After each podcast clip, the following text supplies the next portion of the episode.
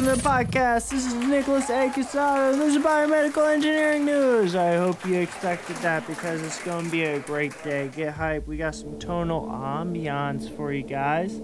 I hope you can hear that. And, uh, you know, just to tell you guys, uh, today is February 6th, 2020. Happy Thursday. Today's going to be a great day in the world. We have tissue engineering updates. We have some fun little genetic secrets of cancer. Water filters may increase Uh-huh. forever toxins. Yep. Uh, insulin delivery patches. What? yep. That's a breath of fresh air. Neuralink update. Okay. And women who make argan oil want better pay. I might skip that one, but there it is. And a couple more. Here we go. Changing a cow's diet can produce healthier milk. Uh-huh. Milk. That's what I said. I said milk. Uh, and our biohack of the day macro dosing. Learn to find out. Come on, listen and find out. This day, let's get right into this. All right, get hype.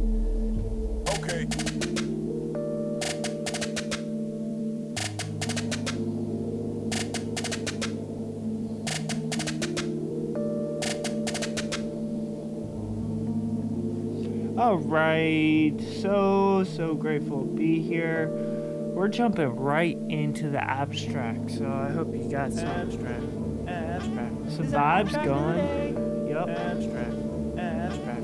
Is our And abstract let's just turn both of those off, and maybe even the tonal ambiance. Let's get some vocal effects in there. Can you hear any of this? It's not even working anymore. Why isn't that working? Yep. Yeah. Yeah, yeah, yeah, yeah.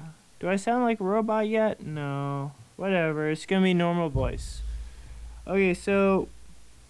Ooh. Did. What? Hello. Hi. Okay, whatever. Alright, so. This is published on Nutr- Nature articles, uh, and they're reviewing urology. Alright, the article was published on February 5th, 2020, and the title is The Current State of Tissue Engineering in the Management of Hyposidesis. Hyposidesis is a congenital malformation resulting from the disruption of normal urethral formation with varying global prevalence. Hypospadiasis repair, especially that of proximal spadiasis, in which reconstruction of long urethra is necessary, remains a surgical challenge despite more than two decades of surgical technique development and refinement. The lack of tissue substitutes with mechanical and biological properties similar to those of native urethra is a challenge for which the field of tissue engineering might offer promising solutions. However, the use of tissue engineered constructs in preclinical studies is still hindered by complications such as st- stitchers or fistulae, which have slowed progression to clinical application. Furthermore, that gener- generation of uniform tubular constructs remain a challenge. Exciting advances in the application of nanotechnology and 3D bioprinting to urethral tissue engineering might present solutions to these issues. Wow, you know the possibilities. Um, uh, it's pretty cool. I've got a friend of a friend that you know if uh, you know could really use a good urethra replacement. So maybe in check with Yevon Waichan who uh, could maybe point him in the right direction for a, a new urethra if that's the case. But uh, moving forward.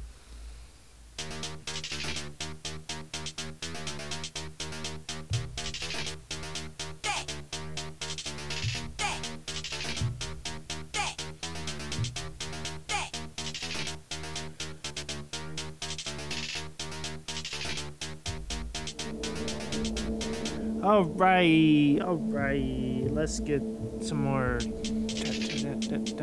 Uh huh. Okay, so fun stuff, fun stuff. Genetic and genetic secrets of almost 2,700 cancers unveiled by Landmark International Project. Reports the conversation, and this is huge.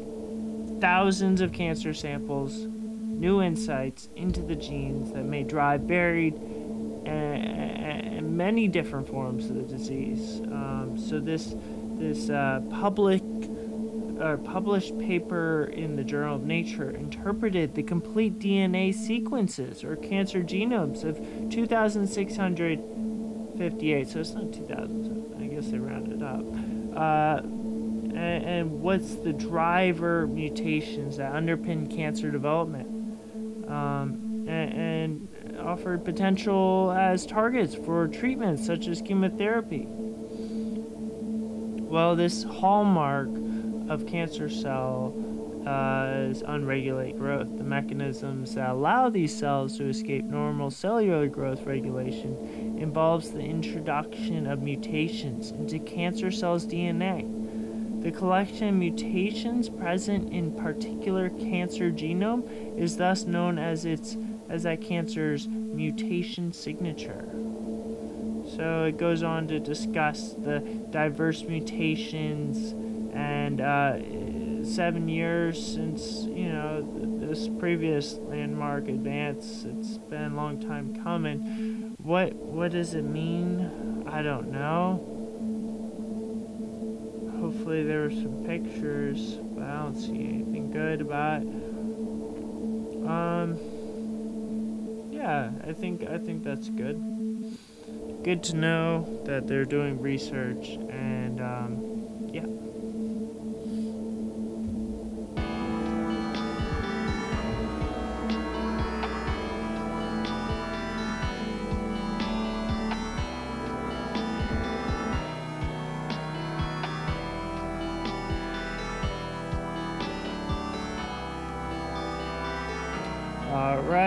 some water filters may increase forever toxins in drinking water. Oh boy, reports slashgear.com and, and this this talks about you know water filters incapable of removing potentially harmful harmful forever chemicals from drinking water. They may actually increase the quantity of these to- toxins if not maintained properly. Whew. Study comes from researchers with Duke and North Carolina State Universities. The team that um, found that not all home water filters can remove the toxic pero, uh, per, perfluoroalkyl substances, PFAS. Well, you know, these toxins, PFAs, come from like repellents and foams used by firefighters.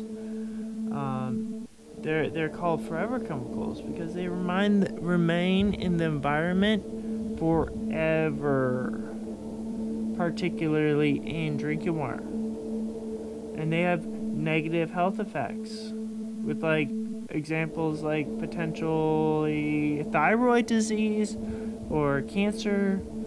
Um, some water filters can remove these chemicals, but their effectiveness effectiveness mhm, varies. According to this new study, which looks at uh, nearly uh, 100 point of entry whole homes point of use water filters. Generally speaking, the two stage and under sink reverse osmosis filters were able to remove almost all of the PFAS toxins from the water.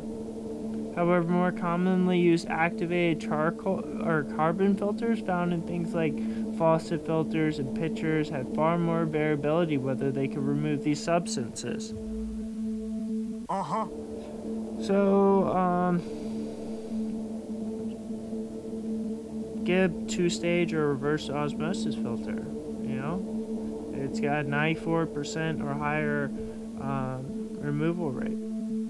Here's something that does a hundred percent. Ready for it? there you go. Um, I distill all of my drinking water. Yeah. Can I get a round of applause for that? You know, because it's been. What? No. Yeah, get hype. Yeah, so I think uh, I think it's important. You know, I, I found maybe tomorrow I'll get into this biohack, but it's yeah, yeah, biohack. I already got something else lined up today, but um, I think it's gonna be a good one. It needs to be talked about, and, and I think it's funny, really, macro dosing. So we'll get to it. Um, but tomorrow we'll talk about uh, my distillation process, how I drink my water, why it's so important to me, and uh, let's move forward.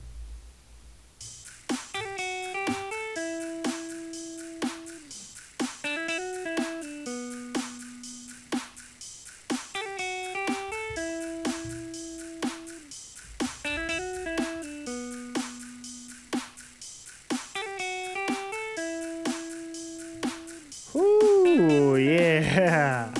All right, guys. New Atlas reports insulin delivery patch edges towards human trials. Yeah. I think it's going to be great. And, what does that mean for, you know, people with diabetes? Well, they, they, they used the skin patch to treat diabetes in mice back in 2015. Um, it was a collaboration between UCLA, MIT, and the University of North Carolina. Yeah, ominous sounds. Well, I just want to let you guys know that UNC's doing great. I miss them. I used to be at that school. Maybe not Chapel Hill, but Charlotte. And just random shout out. My advisor is currently at Chapel Hill doing some research.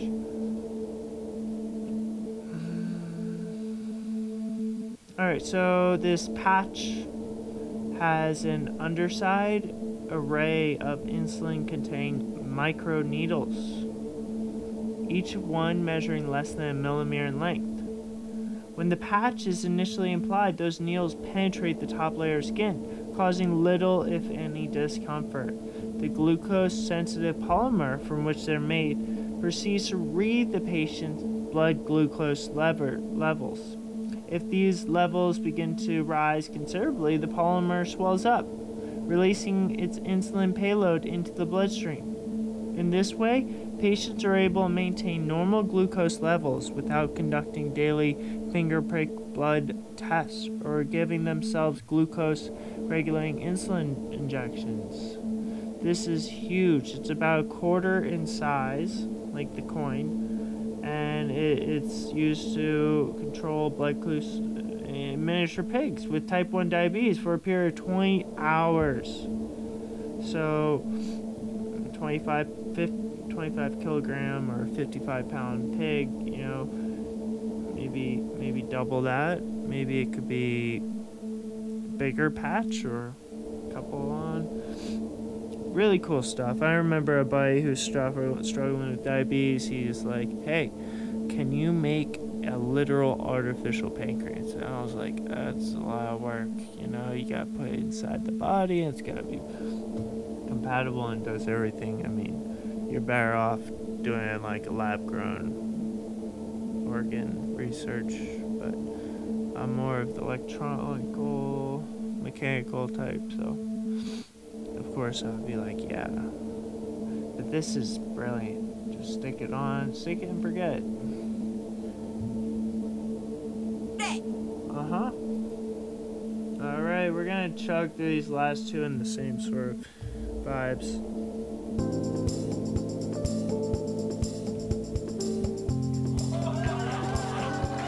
Neuralink, yeah. Neuralink update from Elon Musk. Alright. Yeah, it's gonna be an awesome day. So, tech mil- billionaire Elon Musk has promised an awesome update. He promised it.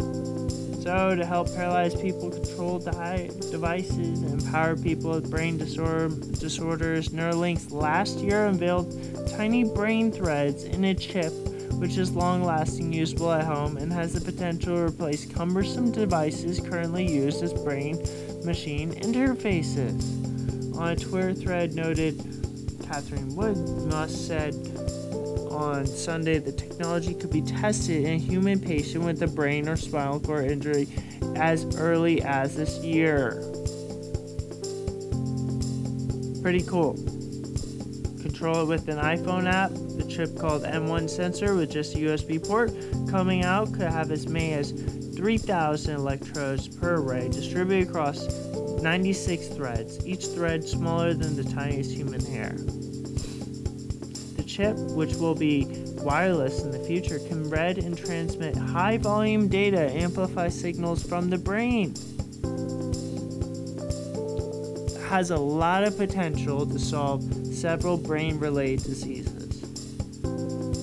And, and, the idea is to understand and treat brain disorders, preserve and enhance your own brain, and create well aligned future, Musk said. I'm excited for the future. You know, I, I, I hear a lot, lot, a lot of fear mongering about fear mongering. Yeah. Okay, I hear a lot of fear mongering about that, and it always, uh, it always makes me just feel a little bit weird. But um, I'm gonna skip the argan oil. It's a bit of a downer. You know, it's like everybody uses it, and they just want more money for it. And I say, I get it. I get it. I'm not the one to do that. Just.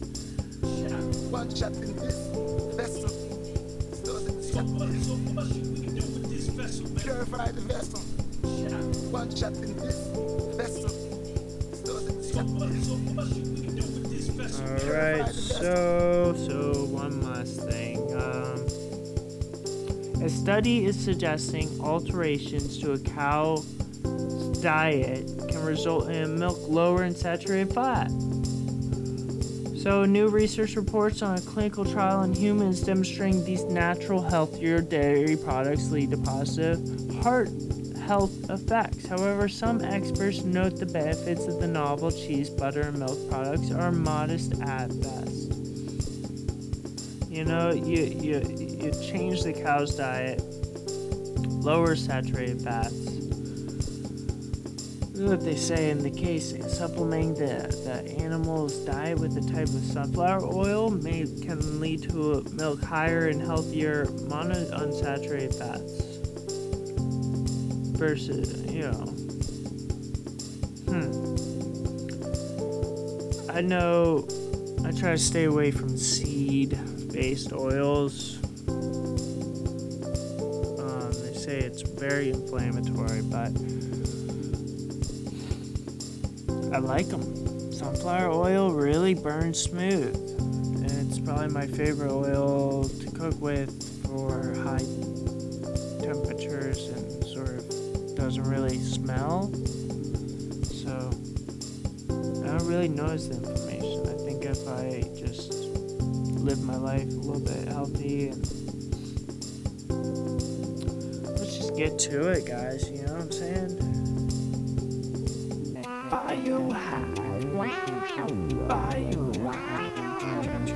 All right, all right, we got a biohack. Shout out to Steve Camb on Twitter. He, this is his quote. I stumbled across the best biohack for optimal human performance. It's tricky, but here's what to do. Lie in bed with your eyes closed for like nine, seven to nine hours. Did you catch that? Seven to nine hours. If you can actually pull this off, productivity for the next 16 hours will be insane.